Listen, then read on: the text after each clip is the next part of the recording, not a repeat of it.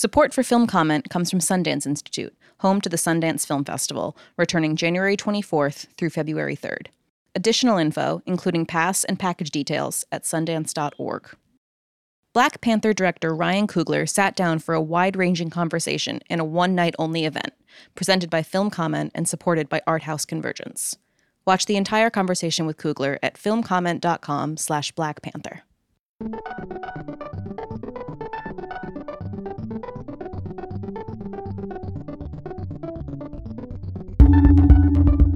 Welcome to the Film Comment Podcast.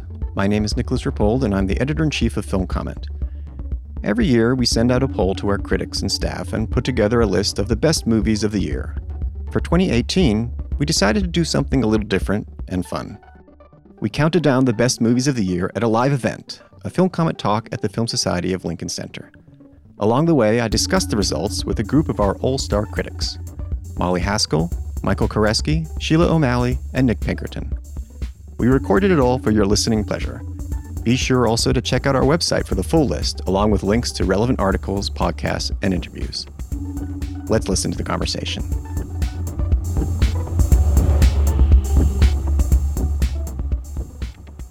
Uh, welcome to the Film Society of Lincoln Center. Uh, my name is Nick Rapold. I'm the editor in chief of Film Comment, and this is the best of 2018 talk. Fortunately, we do have the list of the best movies of 2018. Uh, and just before I start, just a few words about Film Comment in case you're tuning in from points very far away or uh, are not familiar. Uh, Film Comment is uh, the magazine and the website and the podcast and the talks uh, that are all uh, put together by our staff. and what we do every year is we poll our contributors and come up with a list of what we consider the best movies. Um, I also like to say that you know I don't believe in just winners take all, so this list should be like a starting point. I know filmmakers often dread hearing about lists uh, for that very reason. Um, but uh, I, I, think we'll find it's a pretty interesting list. Today we're doing something a little different than we do and have done in past years. Uh, we're going to be going through the list one by one. I would just like to introduce my all-star panel of critics, starting with Nick Pinkerton to my left. Hi, I'm Nick Pinkerton, a regular contributor to Film Comment magazine and sundry other publications, both online and in print. Michael Koresky. Uh, I'm uh, Director of Editorial and Creative Strategy here at Film Society of Lincoln Center and a very common, uh, or rather, a common person, a frequent contributor to Film Comment. He, he, Michael's a commoner. A, well, Michael's trying to say he, he's a man of the people, is what he's trying to say. Molly Haskell. I'm Molly Haskell, author and critic. And I'm Sheila O'Malley, and I write for RogerEbert.com uh, regularly, and I regularly contribute to Film Comment as well. So uh, I think we're probably just going to dive right into it, and uh, even the panelists do not know what the top 10 films are. So you're going to see their reactions live, uh, and I'll simulate surprise or some form of excitement as well. So, beginning with uh, number 10 of the f- best of 2018 um, so number 10, Hale County this morning, this evening, uh, directed by RaMell Ross, uh, premiered at Sundance uh, in January. Questions, comments, queries. I'm really happy to see this in the top 10 because this is, I, I think, a, a, great, beautiful, challenging film that I hope more people see. Um, I was just at Indie Memphis uh, Film Festival, and this uh, screened there, uh, which is it's an incredible film festival. Um, but what was so interesting about this is um, and I saw it there for the first time, is it's sort of this moody collage that puts you into Hale County, but he does it in such an interesting way with like close ups of wasps on a piece of wood and a little kid running back and forth, but you feel like you're you're in this space. Um, he's a, such a talented, not just photographer, but I guess what makes someone a talented photographer is how they see. And um, that's what I really appreciated about this film.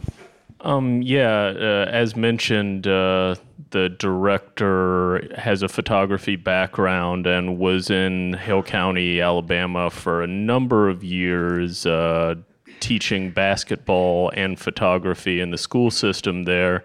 And as Sheila mentioned, he just has such an extraordinary off kilter way of putting you into scenes. Uh, I'm by no means a very smart person with regards to photography, but does remind me in some ways of like William Eggleston and just finding all of these unusual sort of backdoor points of entry into things that you're constantly every time that you're entering a new uh, situation, you're having to sort of orient yourself, and you really are sort of discovering this world anew. And it's a world that is not necessarily familiar to a lot of us, certainly not me, because it is a lower middle class, middle class, uh, largely br- black community uh, being seen by uh, a guy who is both inside and outside that community, has access as a guy who's African American himself, but is also definitely a northerner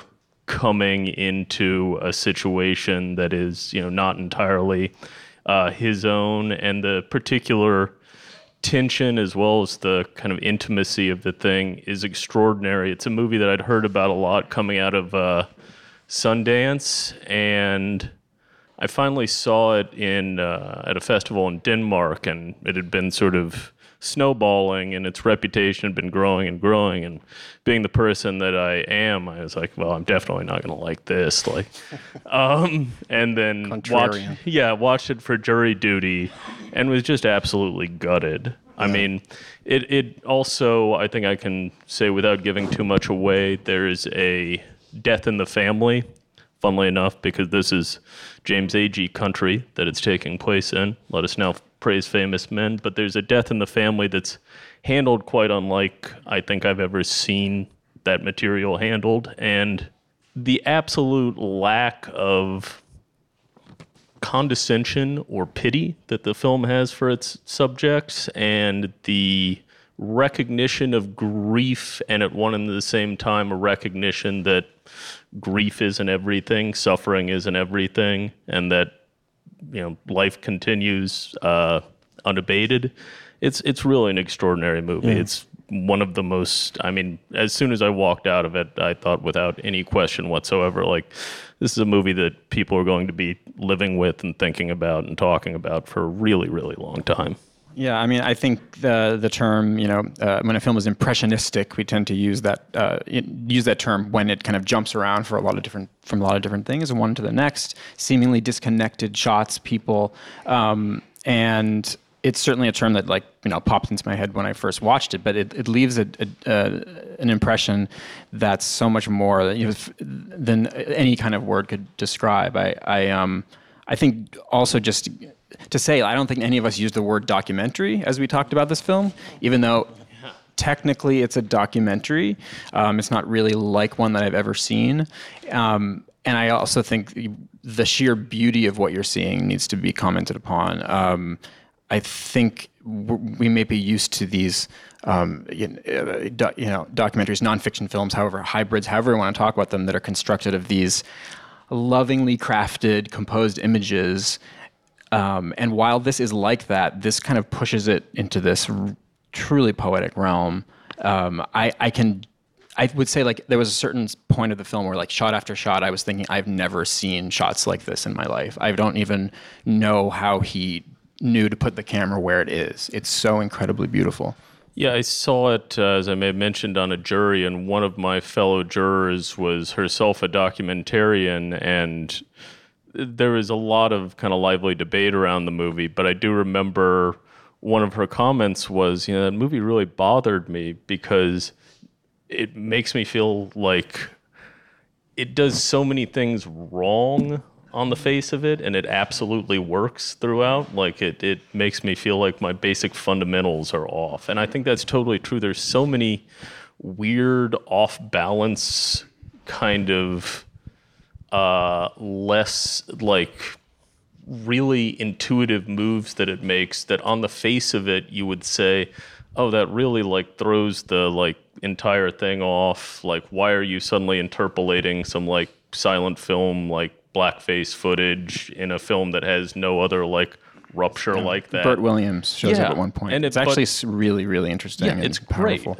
I mean, it's absolutely great. It does so many things that, again, just on the face of it, you would think, oh, I don't know, let's not rock the boat. You have a really nice sort of texture and uh, atmosphere that you've developed here. You don't want to, you know, tear through that. But every time that it does it, I feel like the instinct is completely you know, on on the nose, and I absolutely am so excited to see what RaMell Where Ross will do next. Seen?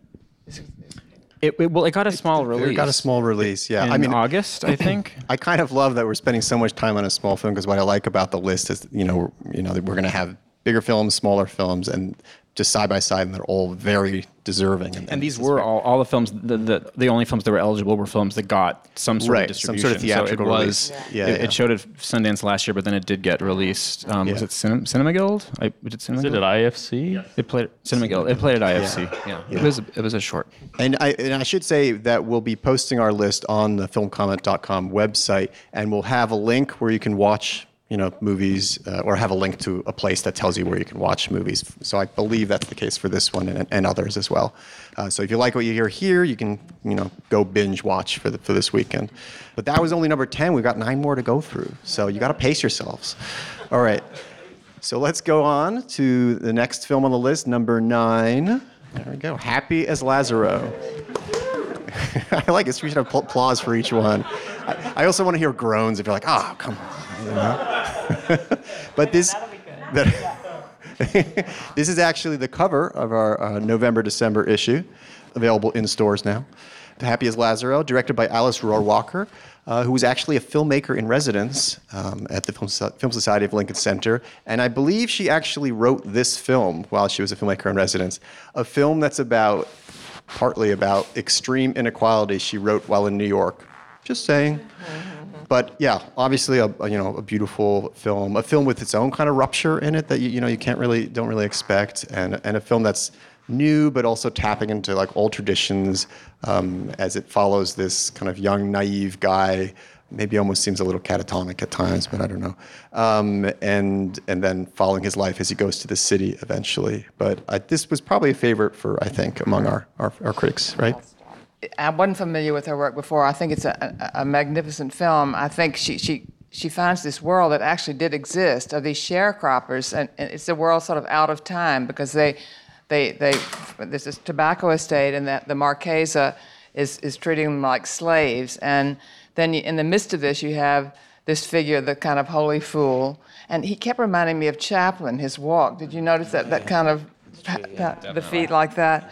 Um, and you sort of don't know quite who he is and how he fits in, and you follow him through through this, and, and they're finally emancipated, and they, they find themselves in sort of different guise in the modern world, and, and it's their sort of peregrinations through that. And his friend, who I mean, he's sort of he's one of these figures who accepts just accepts what, what is. When his friend turns up in this older and sort of not recognizable, this pal that he, he played around with and sort of lost and and followed as a, as a young person, um, he just takes that at face value. And th- there's something kind of the grace. It's a character of this kind of inner grace, and then then then there's this very abrupt ending, which uh, maybe I shouldn't go into, but wh- wh- which is very disconcerting, I think, in the modern world.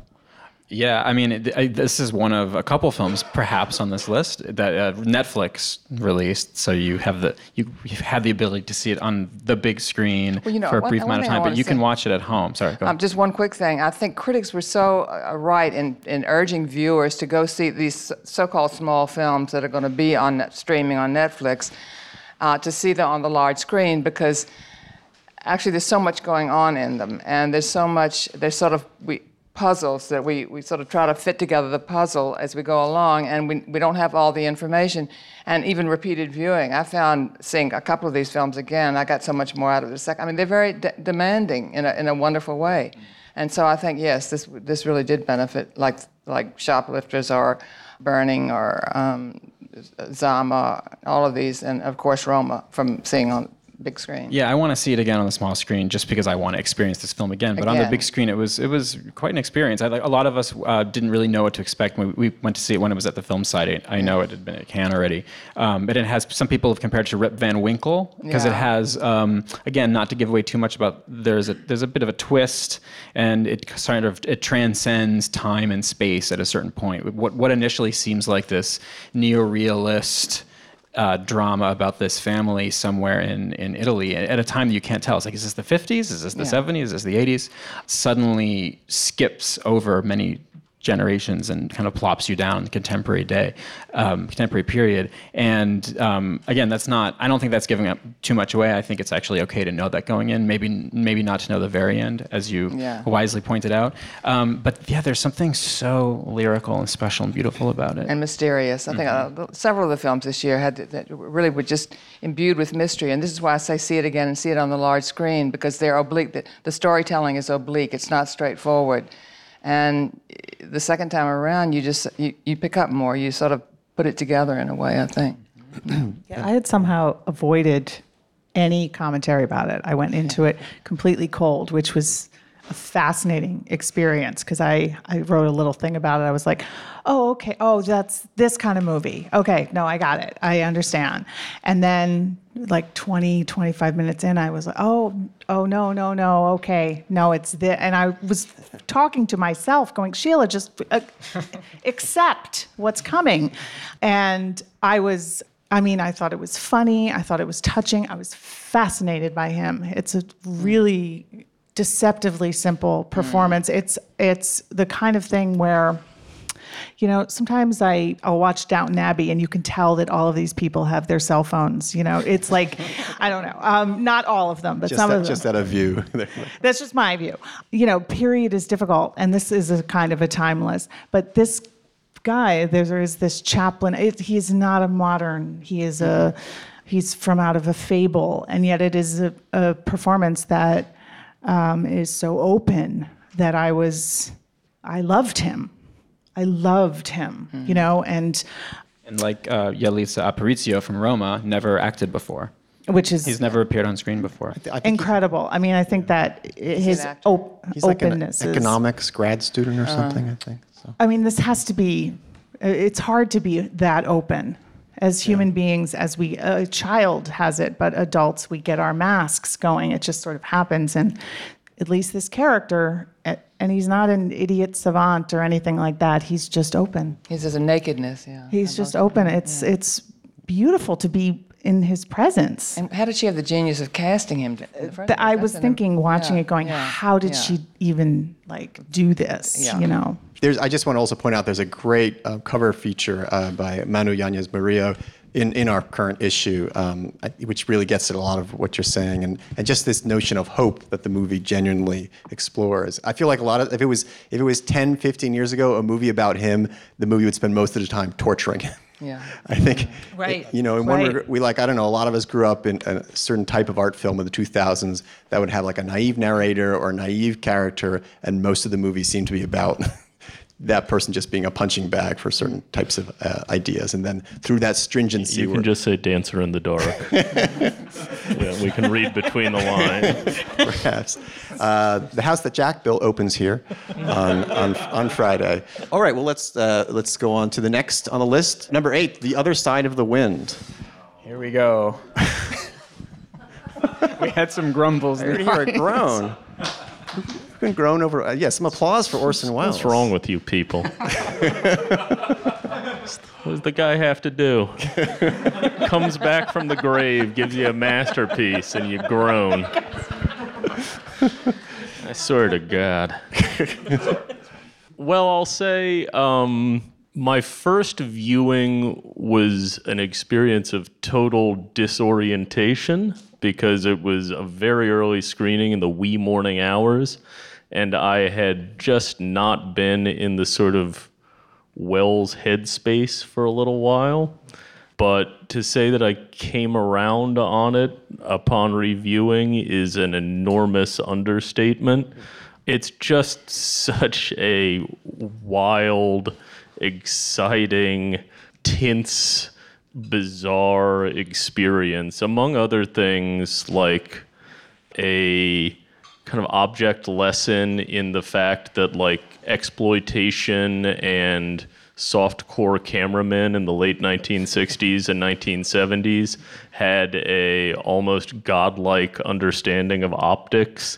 And it's this you know wonderfully sort of prismatic object that as probably most of you know uh, takes place at the 70th anniversary, uh, anniversary 70th birthday party of a sort of two-fisted macho hard drinking film director played by two-fisted, hard-drinking macho film director John Huston, uh, who is sort of a burlesque of Ernest Hemingway, sort of a burlesque of Huston, sort of a burlesque of Orson Welles, and we just watched this uh, craggy uh, old Toreador slowly falling apart through the course of the evening uh, as layer after layer is uh, peeled back.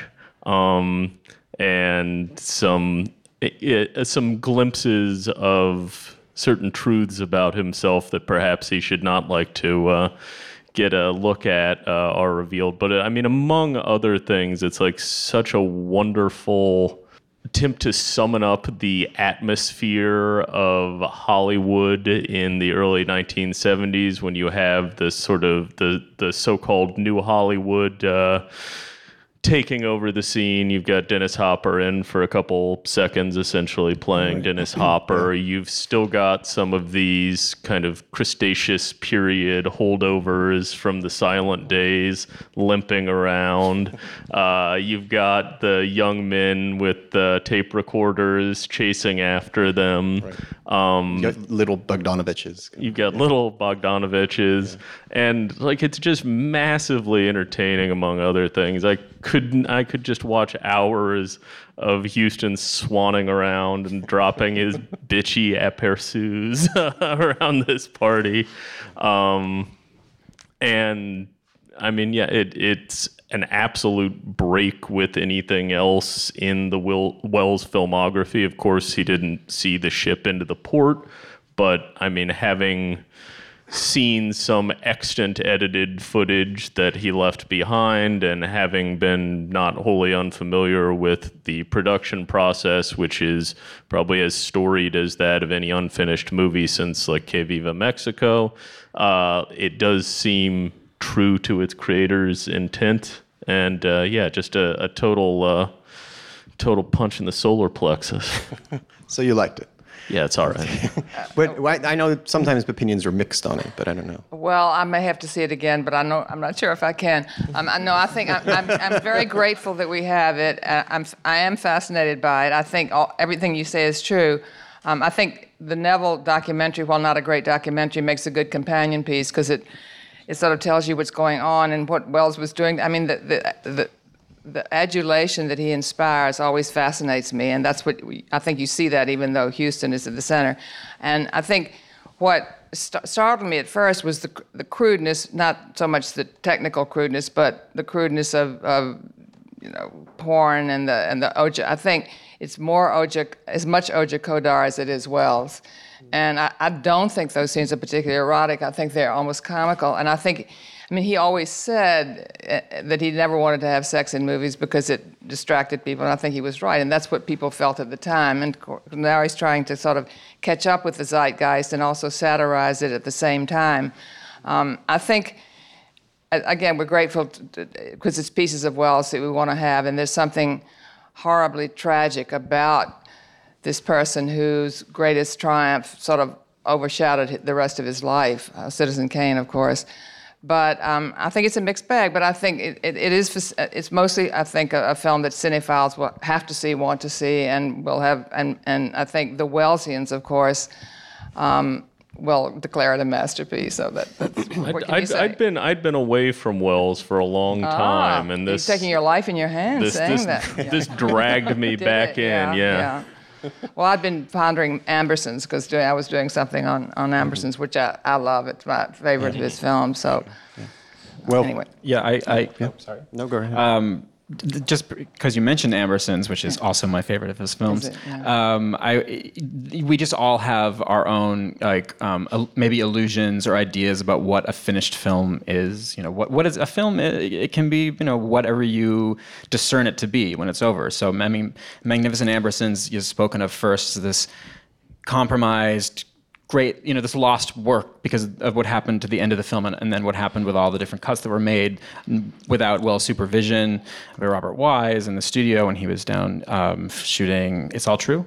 But, you know, I've always maintained that Magnificent Ambersons, even in its truncated form, is one of the greatest films ever made. It's, it's, it's, near perfect. That thing that we say about movies. I agree. So yeah, it's a, gr- it's a But you know, film. the, the, the, the Welles maniacs will say, won't even look at it anymore because Right. they, they have the, the, the script in their head. Well, and, if- and, and because it, Welles himself says that he can't watch it, he cries. That's totally understandable. But as, a, as an object that we understand as movie watchers, it's a great, great experience and an amazing film. That said, I feel like Other Side of the Wind, like I watched, I watched it and I thought, well, that's not a finished film. That's not a movie. We don't know if this is the thing that Orson Welles wanted to show to us. It's a radically edited, incredibly beautiful film at times, but it really we have to just go on faith that this is the thing that he wanted to put out in the world, and then um, and then I think, but how is that different from the way that I assess Yeah. Ambersons, right? So I do have to kind of just take it at face value and assume that what's being presented to us is a film. I do find it maddening. I find it frustrating. I find it. Um, incredibly beautiful and i'm still kind of working through my thoughts on it I mean, there's only one bit in it which really threw me off, and it comes right at the top, which is the stills of the car crash and Bogdanovich's narration, mm-hmm. which is mm-hmm. clearly an addition because Bogdanovich makes reference to the fact that there weren't cell phones back then. and luckily that's feels like yeah, preface. luckily that's got out of the way quite There's a moment, I think they're showing the film within a film at a drive-in or something. The reels get mixed. Somebody says the reels got mixed, and somebody else says, well, it doesn't matter. And you could sort of say that about the whole film in a way. The reels could almost go anywhere. Yeah. Well, we, well, it did only make it number eight, so I guess just to, to put things in Get to say, perspective. weigh in on uh, it. But we got a few more to get to, um, so um, we should do a separate Welles podcast. That's what we should do.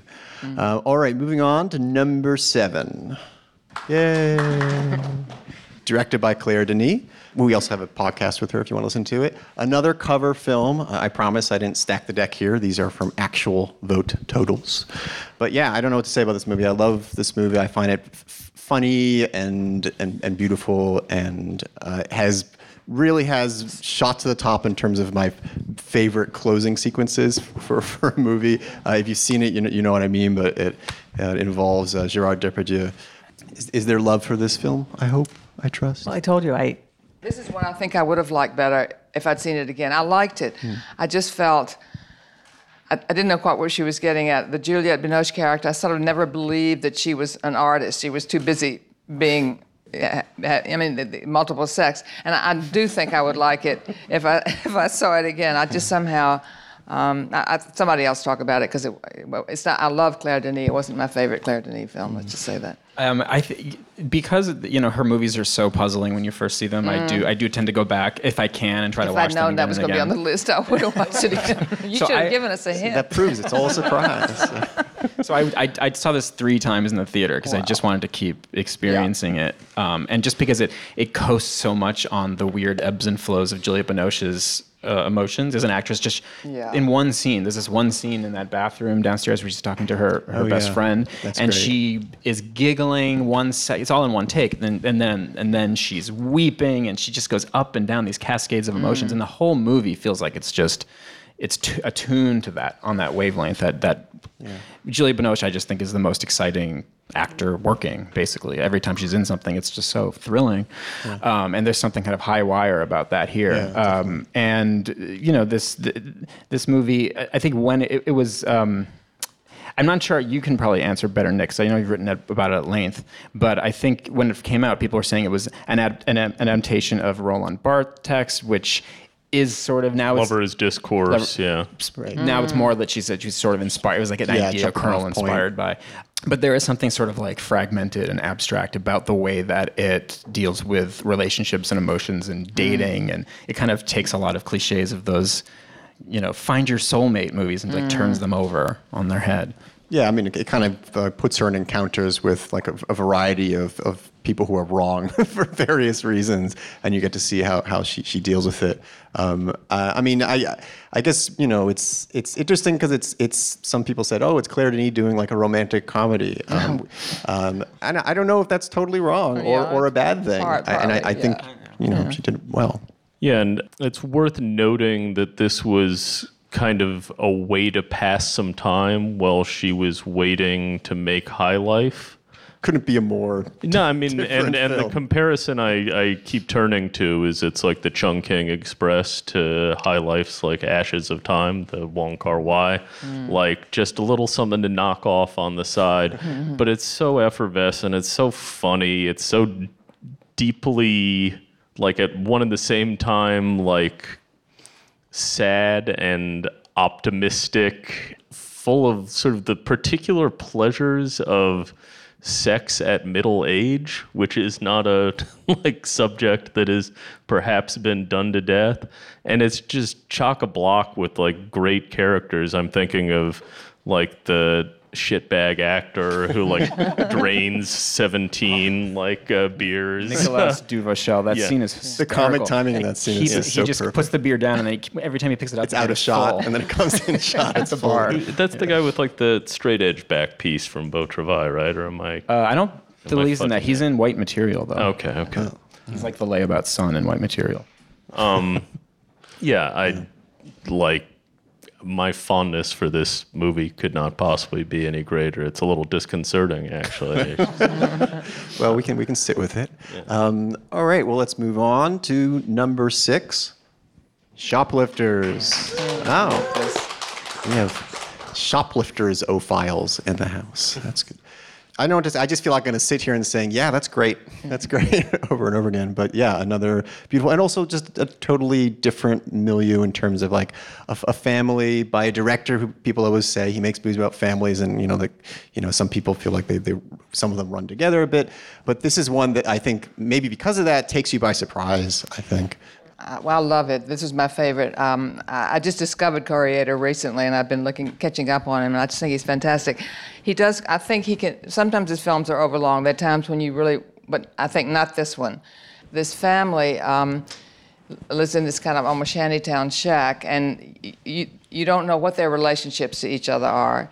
You it, you only gradually find out. And what I love about him, even when he when he holds a camera, like the I mean, what it is is a makeshift family, and when you you see the father and what you think is the son in the opening scene shoplifting, and then you know giving the fist pump, then it's only gradually that you find out. And I don't I don't want to tell too much for people that haven't seen it, but the the relationships aren't what they seem. They kidnap a girl early on because she's been, she, they recognize that she's being abused in her family, and the idea is the families you make are better than the biological ones. Um, they have a, the grandmother there who sort of presides over it, but even that is something of an illusion as it unfolds. And for instance, the wife, who's so maternal with these two children, at the end, the fa- it's hard to talk about it without talking about the ending when they get exposed. Right. Uh, yeah. You know, Yeah. I don't know, better not. But what what happens? Nothing is what it seems. Yes, nothing is what And- it seems. and And, once he, the veil lingers, comes one, he lingers, and, and there's a scene with the, this woman talking to a social worker, and the camera stays on her and stays on her and stays on her, and then you realize that something is happening all the time. That little sparks of of appreci- of insight, something is changing as you're watching it. It's, it- it's just fantastic. I think. It's one of my favorite Yeah. acting moments Yeah, this year yeah. is that scene.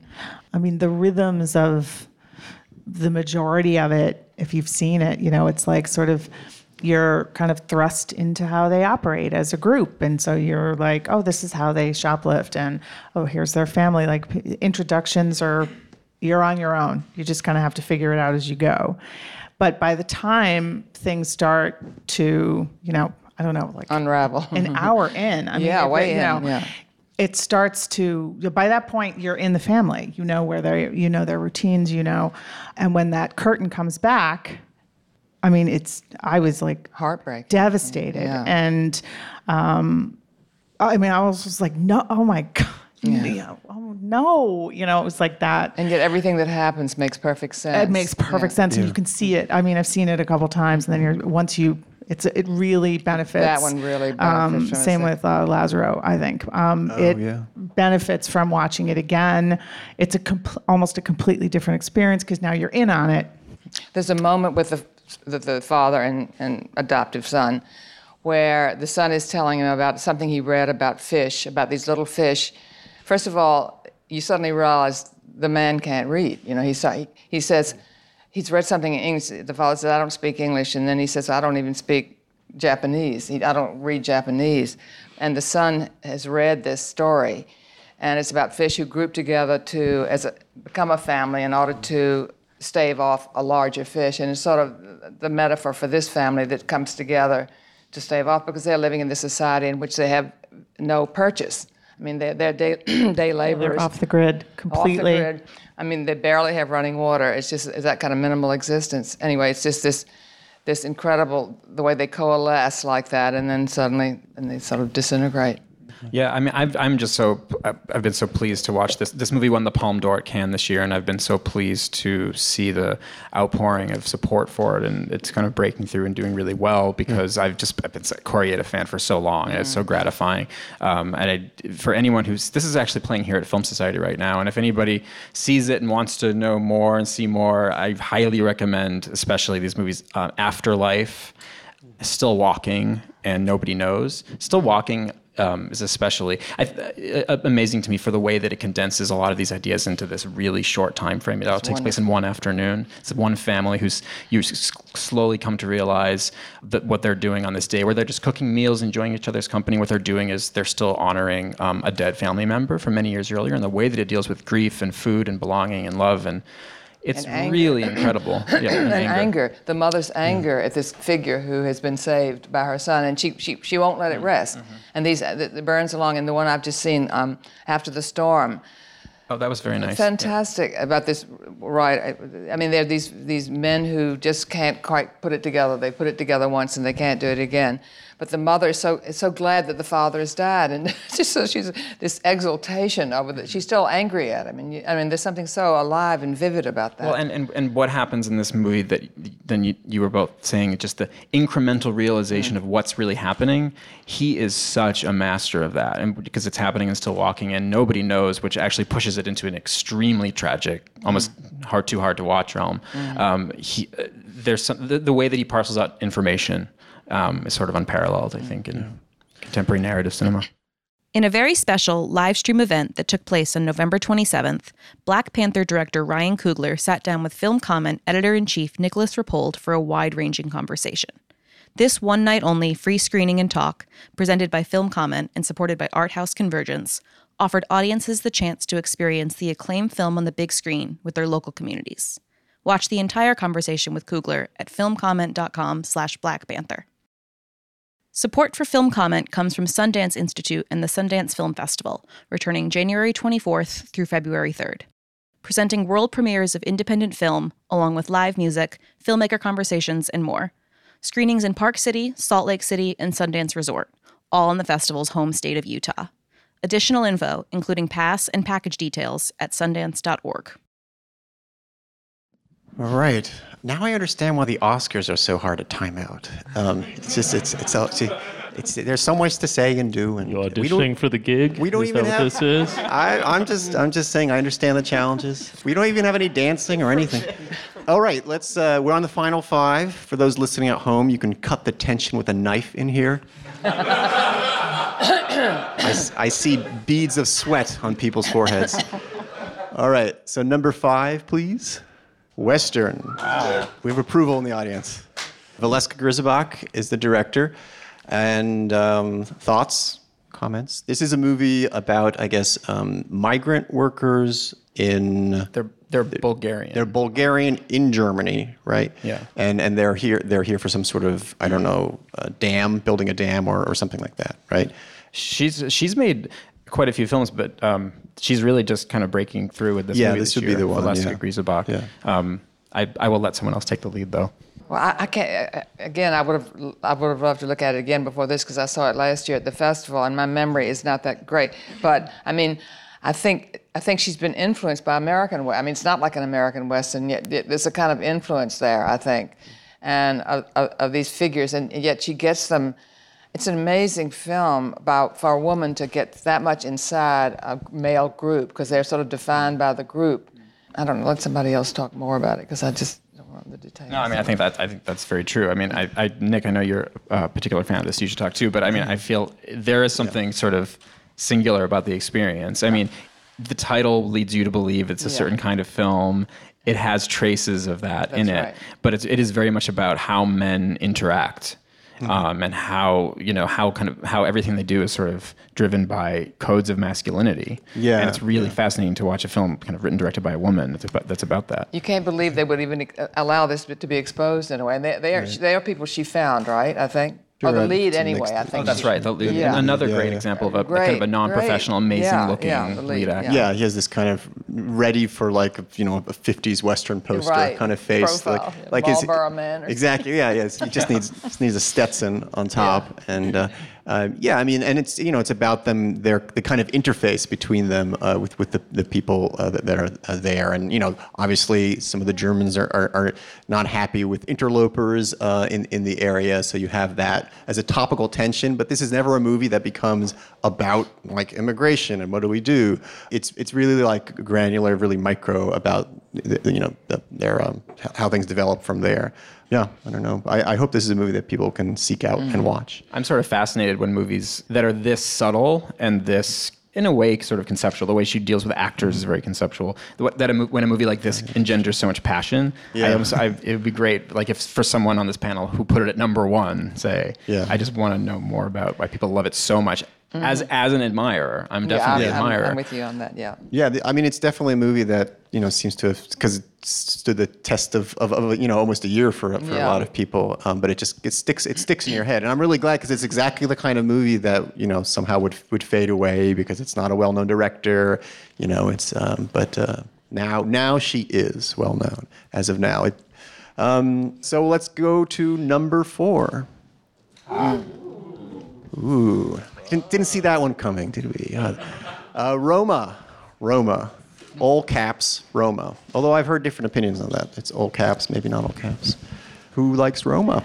I mean, I saw it. Um, I've seen it twice, and um, I mean, for me, it's this may sound simplistic, but for me, it really is the visuals. It is what it looks like. It is um, the way the camera moves, and um, uh, which dr- kind of you're following them down or you're following the waves and it's so intricate and and I know other people can talk about the characters but I for me I it was um, a, just a riveting experience um, and knowing about filmmaking I mean just the background extras alone. I mean, every scene has hundreds and hundreds of people, and it doesn't feel like your regular background where it's like, you know, what actors would call peas and carrots, peas and carrots. You know, it looks like we're talking, but we're not really. It's like you go down the city street and you see like a man struggling with a man. It feels like pantomime. I was talking with a friend. It almost feels like, hey, what are you doing? You know, but it, you're past, and it's life I, and everyone's in period costume and everyone's in i can't even begin to imagine the level of control that that had choreography, to and yeah, choreography because you are thrust or like the scene where the martial arts and all the, guys are doing arts, martial yeah. arts and they have this argument. And then the camera pans and there's like hundreds of people jumping on army jeeps. Uh, it feels like there's got to be a hundred people. Yeah. um, and uh, they're doing that off ca- i don't know. Just the technical aspects of it i found riveting and i love it more and more. Now i'm like looking at the i want to do a thing uh, just for myself of like just watching what's happening in the background. This has nothing to do with the actual story, but I just found the way that it was told was super. I just felt really sort of energized by it and um, fascinated by it. Yeah, I think you're right. I think to emphasize that because it's an unfolding. It's a very intimate drama, but it's un- unfolding on a large canvas, and I think that's always important. It's not just um, a sort of little, um, you know, domestic drama. Although the domesticity is deeply important, and the domestic is in, in effect the star of the film. Um, I think she's magnificent. And Another non-professional, right?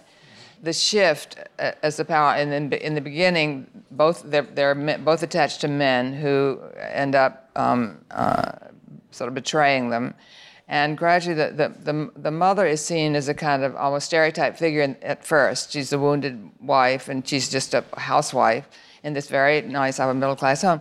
But gradually she emerges, and I thought that people have talked a lot about the, the, the maid character who's fantastic, but the mother too, and that scene on the beach is, is just overwhelming, I think, when the, the, the almost drown and she saves. It's just heart stopping. Yeah, I mean, I think it's you know it, it's become this consensus pick weirdly, right? Um, which is it's such a it's a kind of a wonderful surprise in a way, right? It's something that we can all agree on. Roma is an amazing movie. Um, it looks incredible. It doesn't feel like it's a story that's been told before. It feels Mm-hmm. like a different perspective than we're used to. She's a character we don't see.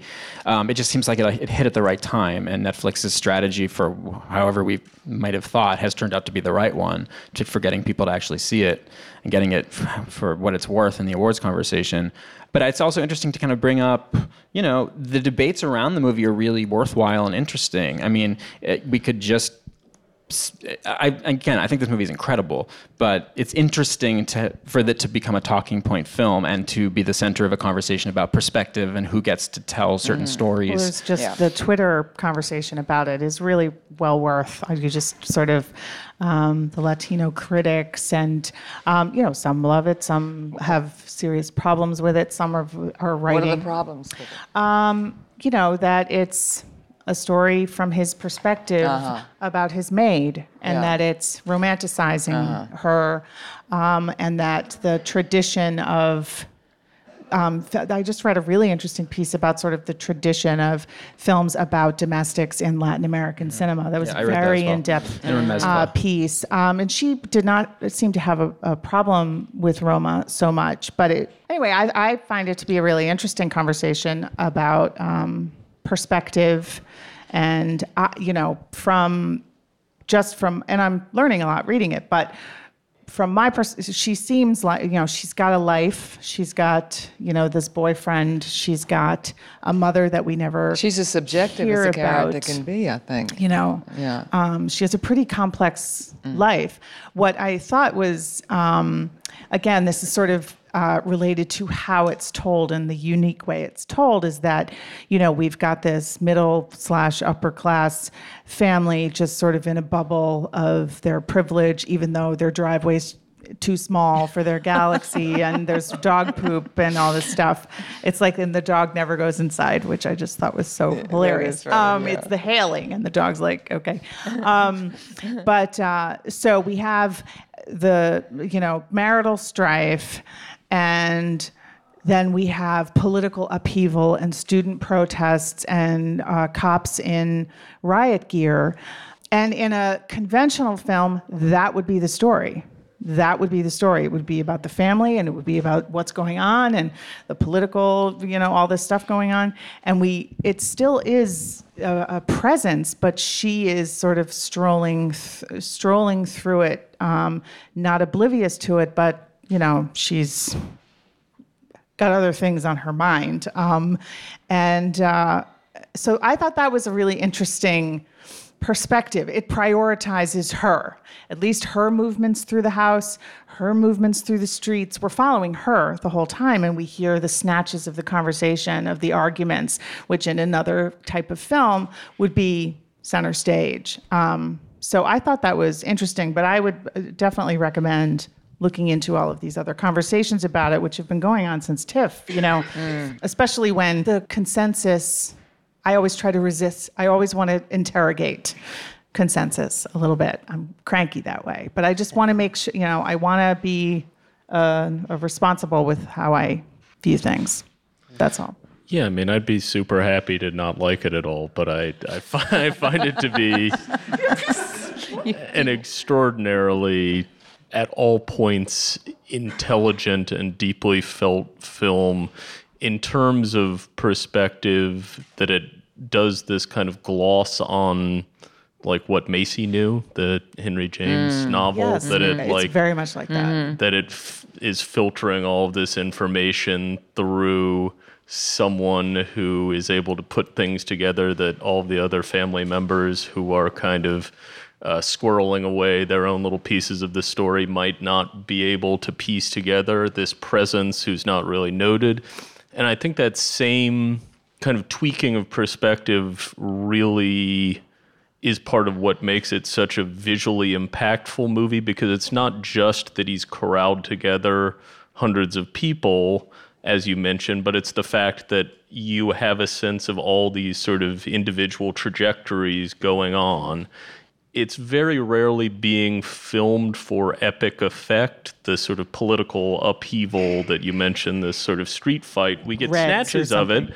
but it's mostly from a second story like furniture shop. and she has something else going on Yeah. at Yeah. that point. If you haven't seen it, I won't mention. But you know, something very personal that has to be dealt with immediately is happening as student protests. Students are being killed in the street, which is is how life happens. Yeah. I mean, And yeah, and there's a sense almost that it's a very, very carefully and thoughtfully framed and shot movie moment to moment, but you do have a sense that you could tilt the camera in any direction and things would still be going on outside of mm. the frame, that like life does not end within the boundaries of the frame.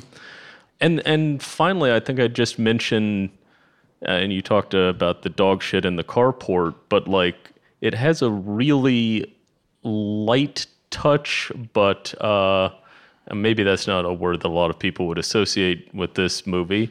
But I think in terms of how it treats like domestic labor without leaning too heavily on it, you do have a sense of the very mild sense of panic that sets in when certain things haven't been done, when the dog shit is amassing in the carport, but you have to put the kids to bed, and at one and the same time, the lady of the house needs a cup of tea or something like that. The actual sense of like being tugged in several different directions by all of one's duties, I mm-hmm. think, does come across quite a lot. And the moments where tempers flare and somebody gets snapped at are really quite painful. Well, and the childbirth or the miscarriage scene, that's that's a really audacious and it's a fairly long scene and fairly graphic. and one, you know, there aren't there are long takes. Yeah. So her, she's having that experience before our eyes, which again, I mean, is harrowing. um, it's it's Beautiful. devastating. I went to see it with my friend at IFC, and I had already seen it. and She literally just dissolved into tears in that moment, And for a, a male director to do that, I think is kind of extraordinary. for sure. Yeah. Um, I, yeah, one more thing. I know, I know we have to move on to the next movie, but Roma is that kind of movie. It engenders a lot of conversation. I just wanted to pick up on something that Molly was saying because it really is true, and it didn't strike me until I'm sitting here hearing you talk about it. How much the narrative of the mom, of the mother, the upper, the more upper middle class woman, has been sort of left out of conversations about the film. Because while I was watching, I know in conversations about the mm. the perspective in class, while watching it, the, the two times I saw it, I was so so like hyper aware of it being about these two women going through their kind of parallel traumas, mm. right? The, the mother is, the husband is cheating on her and moving out of the house and leaving her alone with all these kids and not giving Yeah. her any money to raise them. And in this very moment, uh, Cleo's character comes and tells her that she's pregnant, and so she's there's a, this in the chaos of the room as the camera pans. There were just so many moments where I was so like hyper attuned to each woman's distress in different parts of their lives, and I think that the movie is very empathetic that way, in the way that it actually. I don't think that it uh, falsely equates anything between these two women's Well, experience, then but the fact that it was about these two women near was the very end interesting. that the w- mother is a. I'm sorry to cut you off, but that the mother is like a biochemist. Yeah. Whoa. Oh. Yeah, not just a Okay. house for- yeah. And she, you know, what happened to that? Yeah. You know, it's like this buried. You might miss it. You know. I thought It it, was also really interesting. it also has a nude man doing like kendo with a curtain rod. It's, um, which is- amazing. Great scene. So I mean, for that alone, it's No, it was incredible. top ten material, I'd say. It it has everything and more. We're gonna have to move along. Okay, number three, please. Well, this certainly won't have any First debate. Reformed, uh, directed by Paul Schrader, also a past contributor to Film Comment, um, although that is not why it's number three. So, what do you think about First Reformed? I was totally rattled by it. The first time I saw it, I literally, I was completely. I, it was one of the rare. You were never really here. Was another one that kind of Oh, I, messed me up for like a day. I was like trying to. So I and I've seen it since. I think it's. I also saw Juliet Naked this year. Uh, so Ethan Hawke, like in Juliet Naked and First Reformed, I was like, okay, he's as brilliant as uh, you know. It's like two completely different.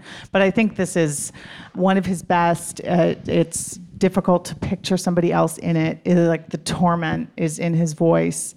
It's you know this portrait of a it's in Schrader's. It feels like this is the movie. I think he said something like, "This is the movie I always said I would never make," or like, "This is the craziest movie that I've been want, you know, thinking about for 40 years."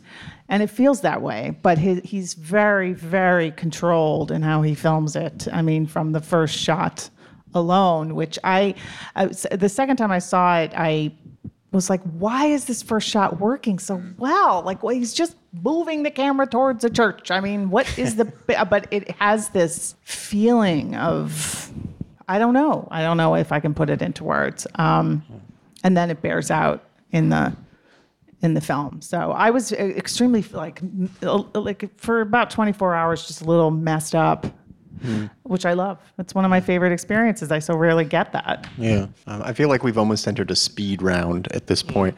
But if any any other thoughts, quick thoughts on- um, on First Reformed? First Reformed is a movie that I'm I'm much more interested in hearing other people's emotional responses to. I had uh, I, I found it to be mesmerizing visually and then also kind of silly sometimes. I want to watch it again. I it, my my instant response to it was like another Paul Schrader movie. I mean, and I'm glad that he's kind of getting his due. He's an, an important artist, and I certainly love the films that he's written for Scorsese.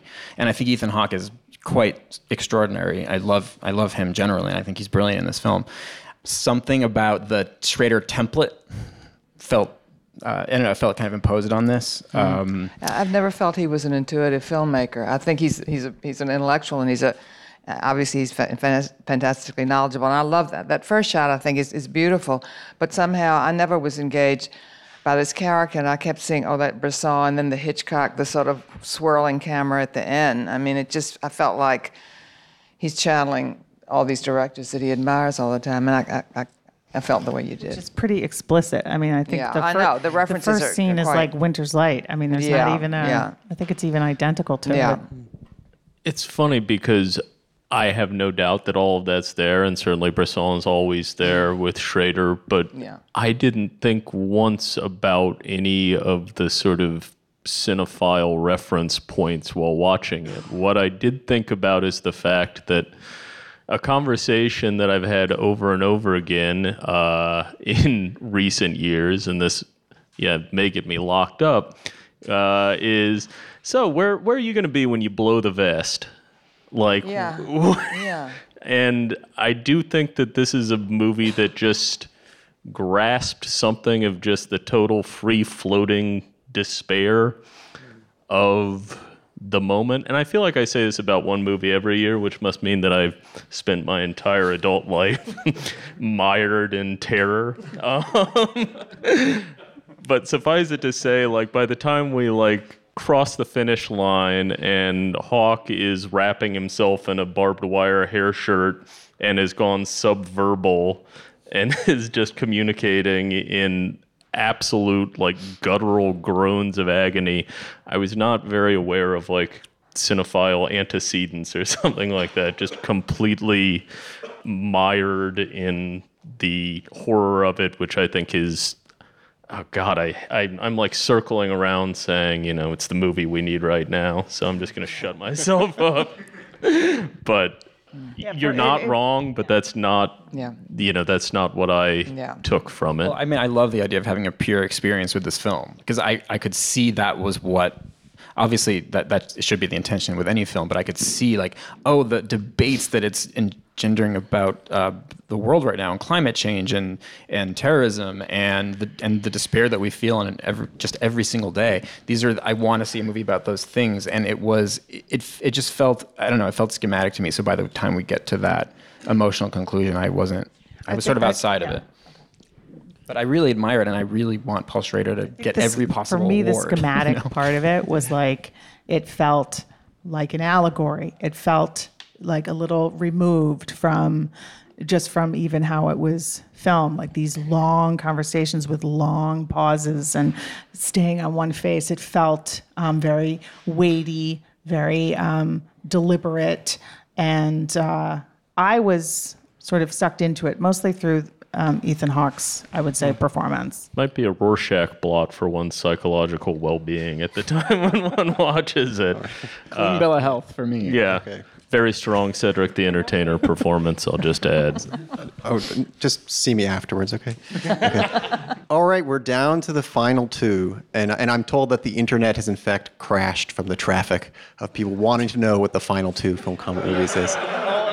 So you're in the right place because this is live or right in front of you. The entire internet. All of it, the whole thing, just just like that. All right, so without further ado, what is number two? Oh, great. Oh, great. Biggest applause of the night. Number two, Burning. Burning, another cover story, our September October cover story. I love it. And Nick and I discussed it on the podcast. We did, yes, we did. Um, and Nick Pinkerton as well. More like boring. That's my comment. What? what a We went killjoy. through this on the podcast already. Well, I loved it. Um, I, I, I- I think um, it's it's a very mysterious film. The Murakami story is, is very mysterious, as his stories tend to be. There's something. It's a kind of um, you never know where. Again, you know, it, it's interesting because Secret Sunshine. There's a character in Secret Sunshine very much like the writer, the sort of doofus writer, in this. And and and that one, it's the woman comes to this town and the and the, it's a car mechanic. He's the bumpkin, and when her, her son is kidnapped, she thinks he's the one that did it. And of course, it's the smooth guy, the school teacher, that was a villain. And so you have the same kind of fascinating triangle here of the of the and the and the girl is one of I think what the objection a lot of people have is that she disappears after two, half or two thirds of the film, but that too I think just kind of increases the sense of mystery. Well, let somebody else talk to. You. I mean, I absolutely love this movie. I this you talked about um, Sheila feeling like really rattled. How about the after ending? first performance. This one left me very- rattled. I don't want to give away what happens at the end Yeah. for people who haven't seen Yeah. it, but this this is one of those movies where you're constantly negotiating, you know, the your own feelings with what's happening on the screen and what the characters might be feeling, and uh, you don't really understand people's motivations, and then you start to realize, well, that must be what this is about. This is so opaque. This must be about what are these people's motivations? And I, I and I think you know Steven Yeun, who plays this kind of um, Gatsby-esque playboy character who comes onto the scene midway through. Um, he he just he embodies all that ambiguity so so brilliantly, sort of terrifyingly, and also charmingly. so seductive. Oh yes. Yeah, that's sort of. Um, there's a blank there, like like in I think in the first scene he says he's smiling when she's crying, like he's he doesn't understand tears, and I remember seeing it going. Ding ding ding, It's a little scary, um, but there's something off. But it, I felt the thing that I reviewed this for Ebert that I felt was it takes place in you know borders. It's bordering, you know, the sounds of propaganda coming from the border um, of with North Korea, but there's borders between sort of dream and reality. There's borders between uh, rich and not rich. Like, how does this guy have this apartment? Like, what does he do? Like, there's a lot of class stuff. Um, and Gatsby is, of course, it's very explicitly, Explicit, you know, yeah. Daisy and Nick and Gatsby. It's like they're they are um, smoking weed though, but. Um, and I, I, you know, it's long, and I remember hearing that, and I just was like, well, it's as long as it needs to be. I mean, I was very into the mystery of it, and where it goes. It didn't feel long to me at all. It didn't felt- either. I know I- it's about two and a half yeah. hours. It, it, it- again, because it's one. It's a thriller of a sort, but you don't know why, and you don't know where the violence or the tension It's is coming from. It's very suspenseful. Yeah, and and you know you you the, as you say the the porous boundary between reality and imagination because then very early on she does this scene where she peels the imaginary orange tangerine and it's not there and then she asks him to take care of her cat and we never see this cat. literally Schrodinger's cat. I mean, it's like, That is was it yeah, there? exactly. Um, you said that you wrote that, didn't you? I That's did. terrific. And so she's very mysterious. And in fact, when he first meets her, she, he doesn't recognize her. They were in school together, and she says, "Well, I had a facelift." So already the, the mask, you know, she's just be- behind this mask. So she's the most elusive of all. And of course, there's that great scene that everybody's talked and written about, where she's dancing, and you're hearing the, the propaganda blaring and their, the trombone solo, and the two men just don't know what to make of it. Davis. Miles Davis. And I think there you- you're imagining each one of them with very different thoughts, and not the men not knowing what to make of her, and you don't you don't know what to make of her either. But she's liberated or somehow in touch with some some realm of the imagination that neither of them is. I think. Well, because she says, you know, if you're ever hungry, you can Yeah. peel a Yeah. tangerine. And Yeah. I felt that she was sort of imbibing air almost and getting sustenance from Yeah. it, crying about her trip to Africa, which was beautiful tears. I felt like Mm. she was just emotionally, you know, letting it all out. And the guys are either, you know, desiring her or smiling like, I don't understand why people cry. I just don't get it. I find it interesting and I will I find I love to bring this kind of open girl around and have her dance for my friends who are all mocking her. I mean, I felt very mm. sort of protective of her, these sort of snotty party girls kind of they're She, she was kind of mean to the writer, though. I mean, he did take care of her cat, her imaginary cat, and her real apartment. she totally was using him. using him, sure. using him. Yeah. I will. I will take it with me to my grave. You, that you called him a doofus writer, Molly. Um, well, he says he's a writer. You know, these pe- people present themselves as writer, but it, it, his claims to writing become very suspicious throughout the film. But it's interesting. He's he's uh, he's the protagonist of this film ostensibly, and he just kind of dissolves. Like, Yeah. what is what is he writing about? What does he want to be? Who? But It's like even Faulkner. I love Faulkner. Right. It's like, Yeah. But that's what's interesting. Yeah. This kind of Has he really written- shiftless protagonist who you know has these mild aspirations. yeah. You don't know you know if this relationship with the father who's in prison. Um, he really is kind of this nowhere person, and that's when you watch a film and you have a protagonist. You just you you always go with that person no matter what. And in this movie, You keep trying to, and you can't. Yeah, go- and it yeah. goes and as it gets stranger and stranger, Stranger. you realize like I can't get a handle on this person, and maybe this antagonist, this Steven Yeun character that I've been distrusting, you know, maybe it's the protagonist I've been following who is the real person to distrust. But it happens like ever so slowly, and there's such rage beneath it. There's such simmering rage, um, like First Reformed. Actually, I think It- it- it- it's a film that kind of responds to the world. Yeah, definitely. But the personal one here, because one, one of the things, his father made him burn his mother's clothes when the mother left them, and so that's that sort of creates the, the the the metaphor, the image of burning, and that rage. You don't see him in a rage, but you have to know it, and I think that's you know the, the fire, that's the fire underneath him, but you don't see it that much. He's not that articulate. That's so. I never made that connection. That's great. Mm. There's so many details in that Yeah. movie that just keep on turning. So the moment has come at last. Number one of our best films of 2018.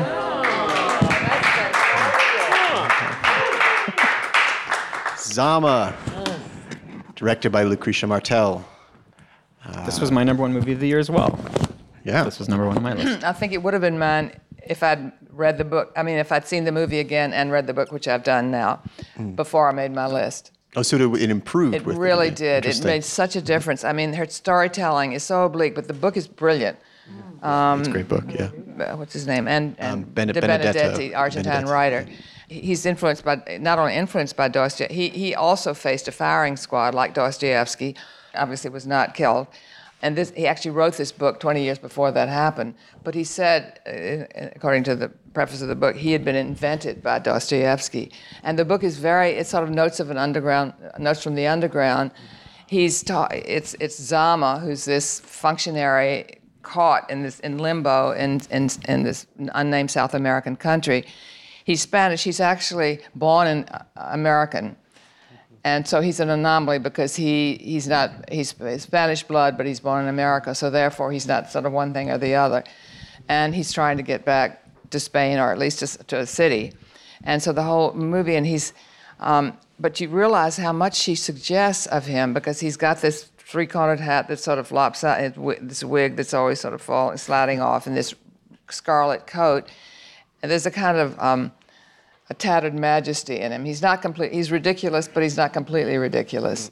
And I think you get that, and that's the and then the, that's the Dostoevsky. He's he's, inter- he's always rationalizing. He's trying to keep his dig- keep his hold on to his dignity, and and but yet he's completely hypocritical. He says he doesn't. He only likes white women, and then of course he's slept with a black woman. So it's just his this this man stuck in this limbo, um, who's who's never going to get away, and how he how he he negotiates it. completely he wants to leave so badly but he is um and uh, the dete- i mean the deterioration of him over the course of the film was so radical you're like i someone get this man out of here. It's like you he's know? being slowly dismantled. is just being, and his eyes are just, so- it's incredible. But, uh, you know, and, and, and at the time, obviously, you're going to send a request and it's going to be a year to even get there. You know, it's just a whole different sense of time. And of course, you, it's all this miscommunication between the, the, the, Spaniards and the natives and the different kinds of natives. And of course, that's part of the storytelling because you don't know, they don't know either. You know, that you, you're looking at people saying things and you- you're not sure what they mean. And he's always doing that, um, thinking, thinking they're thinking one thing and they're thinking something else. And there's this woman, the wife of the governor, that he's flirting with, and she's sort of playing him along. And you don't know quite what's going on there. And he thinks, and you sort of get this, I think, that he's he's trying to And he's, uh, he's like incapable of sort of making a connection with this world. It's too confusing for him. too confusing yeah Right? yeah yeah. I saw uh, Lucrecia Martel's first film, La Ciénaga, at the New York Film Festival in 2001, and it was, yeah, I I mean, you know, the word revelation is overused, but I, I knew right from the start that this was a very special uh, filmmaker. And every time she's made a movie since, this is only her fourth film, but every single one has been unlike anything I've ever seen. And and I, I just I'm talking the way that she shoots, the way she uses sound design, the way these her films are cut. There's nothing else like them. Um, and then again, kind of like what I said with Koreeda, I'm just so pleased that this movie is getting recognition because it, on on the face of it, it could seem really difficult, but it, it's a movie that you really stick with because you, you talk about the kind of like the languidness and the torpor um, as he is kind of like waiting out this terrible, terrible position that he has in this country. But it really takes a turn. It actually becomes the the the second half of the film, or maybe the last third of the film, becomes like sort of a strange action movie um, with some really kind of shocking violence um, and it just kind of turns the whole thing over and you say like yes there's there's the mental deterioration but then there's like a there's like a physical deterioration Yeah. like, or more than deterioration i suppose i think that definitely. she's she's always showing you things in a way that no other filmmaker shows you and you and can't, she you teaches can't you, how to watch it as you're watching it i think Oh yeah. yeah That's you have to sort of put put it. yourself in her hands yeah Yeah. No, I'm. It's. I, it's just great. I think that, uh, every, you know, at least our contributors kind of embraced the the innovation and, and kind of often kind of radical form that's that's in this movie. Um, so I hope everyone seeks it out if you haven't already seen it. I think that brings us to the end of, of this year's um, top 10. Uh, if you want to see uh, what the, the rest of them are, we're going to be posting them tomorrow morning, uh, as well as a, a, a podcast of this. Um, and we'll also have our top undistributed films. Uh, the, you know, those are movies that haven't yet come out theatrically. Um, more things to look forward to. Um, and just one final word: we'll have another film comment talk on Thursday. Uh, Matt Dillon will be here for the house that Jack built. So come back, come on back. Um, but I'll just end by thanking our wonderful audience and our terrific, terrific panel. Thank you so much. thank you Thanks.